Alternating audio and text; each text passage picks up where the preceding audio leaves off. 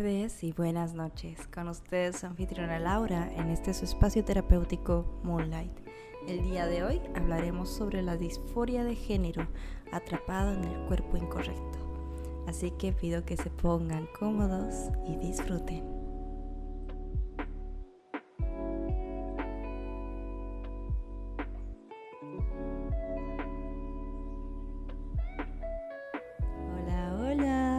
¿Cómo están? ¿Qué tal están? Yo, como siempre, agradecidísima de que me acompañen un viernes. Teníamos que grabar los jueves, pero sucedieron muchas cosas. Aún así, muy agradecida de que estén ahí escuchando este su podcast favorito, Moonlight. El día de hoy tenemos un tema bastante interesante llamado disforia de género. Y pues si algunos no sabían sobre lo que nos referimos con disforia, en este momento vamos a poder desglosarlo un poquito y así también conocemos este término que si bien no lo hemos escuchado, sí vamos a poder relacionarlo con muchas cosas y tal vez situaciones que están pasando actualmente para entender un poquito mejor. Entonces, antes de hablar sobre lo que es la disforia de género, tenemos que hablar qué es el sexo. Y no hablamos de las relaciones sexuales, no, estamos hablando del sexo en sí. Pues biológicamente hablando, para asignar el sexo de un recién nacido, este debe ser genético, eh, ya saben, por los cromosomas, cromosomas adal que tenga ovarios o que tenga testículos, hormonal, estrógenos o andrógenos, que tenga niño, fenotípico y somático, también referente a la anatomía y la fisiología para finalmente, con la sumatoria de todos estos aspectos, se diera el sexo asignado al nacer. Es decir, que necesita tener todas estas áreas que también son referentes a lo que es el sexo para determinarlo cumplidas, ¿ok? En sí, considerando que el sexo está asignado al nacer, este puede ser etiquetado como femenino o masculino y en las especies llamado como hembra o macho. Hoy en día también se considera que el sexo puede ser asignado como hermafrodita. Sin embargo, debido a que las propias connotaciones de la condición usualmente se sugiere a los cuidadores que se mantenga un solo género, a medida de que estos casos hay uno de los órganos que usualmente no termina por desarrollarse. Entonces, eh, en algunos casos se sugiere que puedan tal vez ah, priorizar el crecimiento de algunos genitales o de algunos órganos más desarrollados que otros. Sin embargo, sí se considera que también el ser hermafrodita sería como el tercer género también. Hoy en día hemos escuchado mucho sobre esto, pero en realidad, y ya yo también equivocándome creo, el sexo no es lo mismo que género. Muy contrario a lo que pensamos, el sexo es la connotación biológica con la que nos asignan al nacer. Ese es nuestro sexo, sea hombre mujer o hermafrodita. ¿Y cuál es el género? Bueno, hay varias teorías referidas a esto, siendo que podemos tener varios puntos de vista. Sin embargo, creo que es pertinente conocer algunas, bueno, algunas posiciones dadas por ambas partes antes de establecer en sí lo que podría ser la creación o la, eh, el comienzo de la identidad de género. Entonces, en sí, ¿qué es el género? Tenemos varias teorías acerca de eso. Primero, hay algunas que se llama la teoría de neutralidad al nacimiento, que esta la da eh, John Money, es un psicólogo estadounidense, y su teoría se basa en que la identidad y la conducta como varón y mujer no tienen una base instintiva o innata, todos los individuos son psicosexualmente neutros al nacer, es decir, que no naceríamos con una connotación que nos haga más afines a algunas cosas que a otras. Otro estudiado, Milton Diamond, biólogo, tiene otra teoría de sexualidad al nacimiento y afirma que la sexualidad es inherente al nacimiento y provee una forma de interacción del individuo con el ambiente. Por lo tanto, la conducta sexual no es neutral. Entonces, ya entienden a lo que me refiero. Aquí tenemos dos posiciones contrarias una de la otra, pero que abordan la misma problemática, el mismo sentido de qué es el género. Si bien estos estudios aparecieron en los años 70, no se ha llegado tampoco a un acuerdo totalmente acerca del género, ya que ambas posturas siguen vigentes hoy en día. Muchas personas podrán decir que el género es algo con lo que uno se identifica al nacer o también es alguna construcción. Y eso es lo que yo personalmente, mi postura, comparto. Por mi parte, creo que es para hablar que... Eh, creo que para hablar de lo que es el género debemos reconocer el inicio del mismo como una construcción social más allá de una predisposición biológica, estamos hablando de una connotación cultural, dado que los roles de género, como también son llamados, eh, entienden atender inclinaciones muy marcadas por estereotipos designados. Cada persona, eh, bueno, cada género, perdón, sea este masculino o femenino, como bien eh, sabemos, se pone entonces a lo que consideramos mujer, femenino o con el ideal de los hombres masculinos.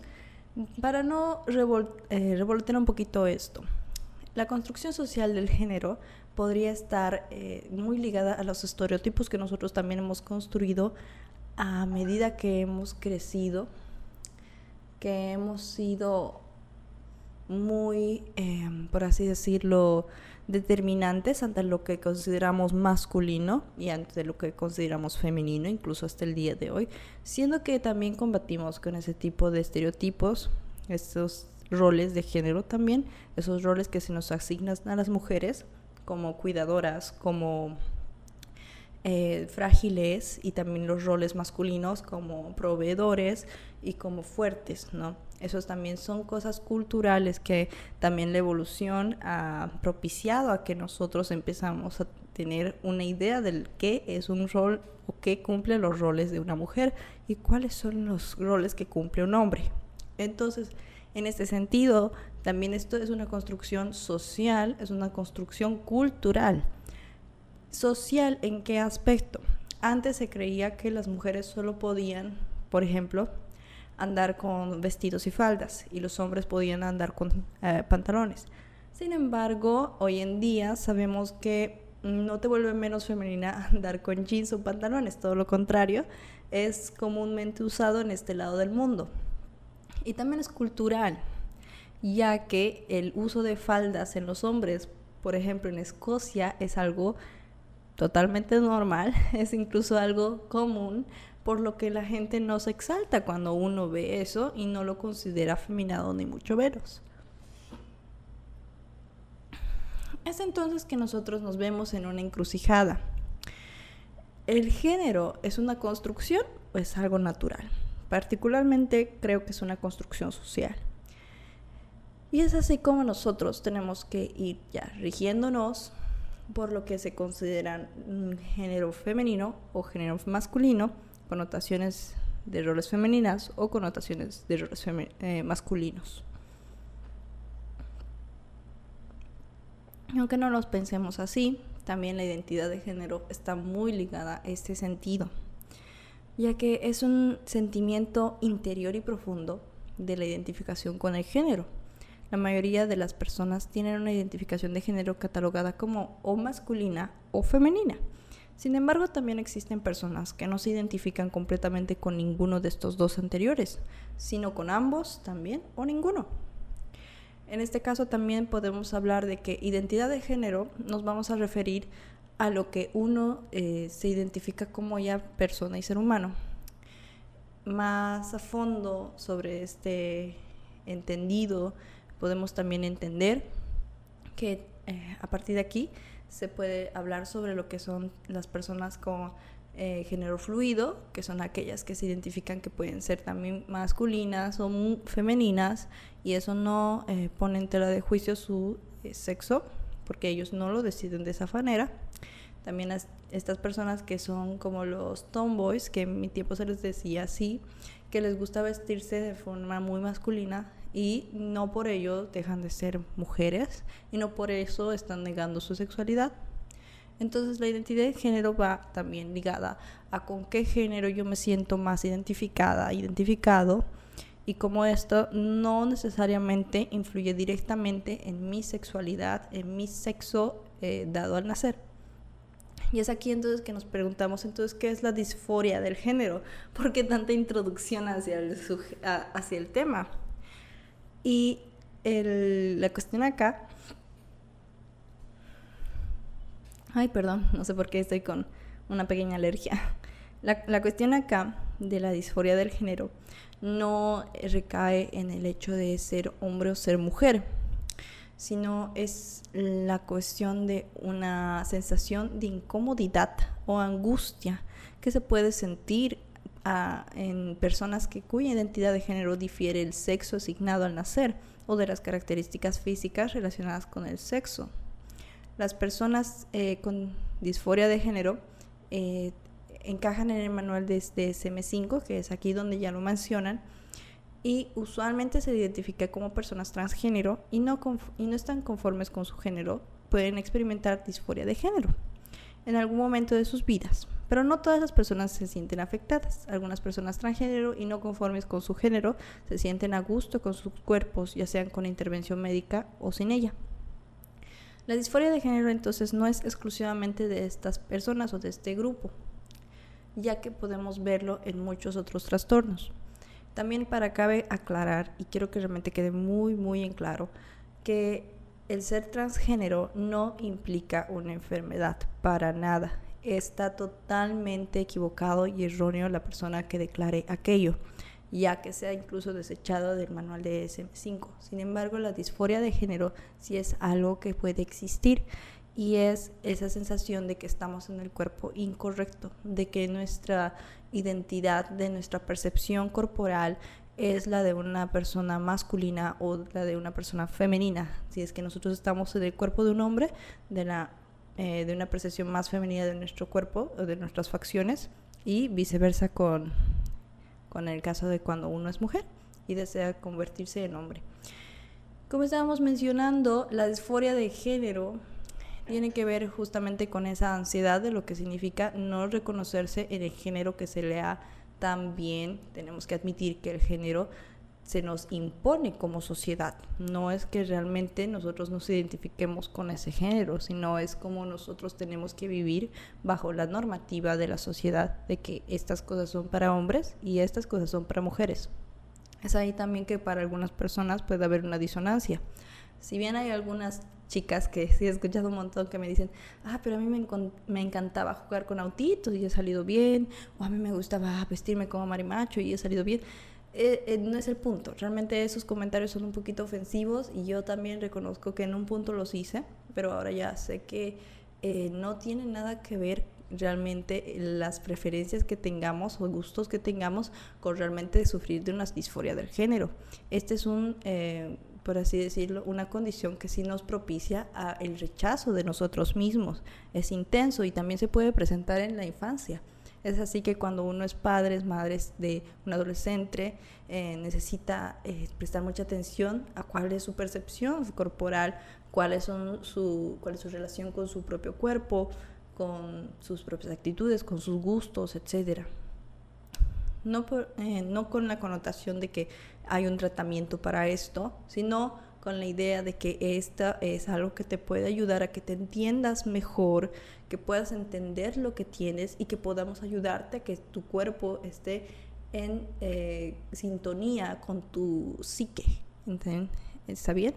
Entonces, quedando eso en claro, la disforia de género se recalca como eh, parte del manual de SM5 y no quiero llamarlo trastorno sin embargo, sí se lo considera como una condición, vamos a decirlo así, porque no, eh, en primer lugar, eh, no quiero recaer en el hecho de que él menciona trastorno, condición o el manual de DSM5 para trastornos psicológicos tenga que ver con estar enfermo, porque no tiene nada que ver.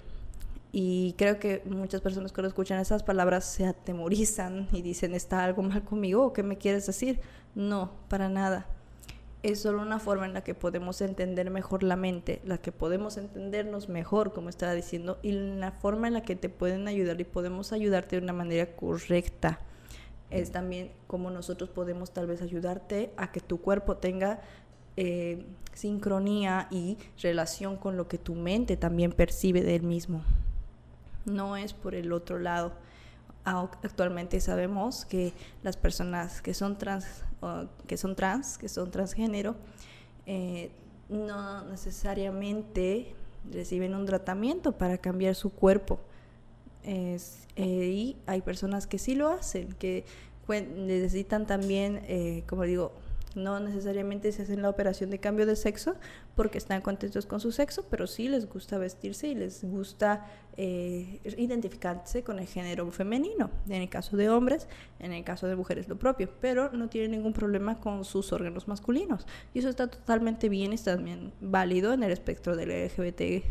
Eh, perdón por mi ignorancia, no sé las demás cifras, las demás letras, pero sí es totalmente válido y es algo que se tiene que respetar hoy en día.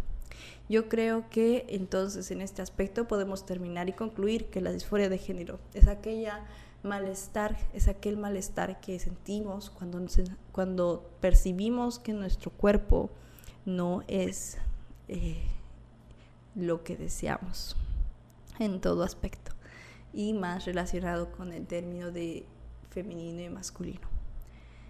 Bien, eso sería por hoy el tema a tratar. Yo sé que ha sido un tema un poquito complicado, tal vez, este, ¿cómo decirlo?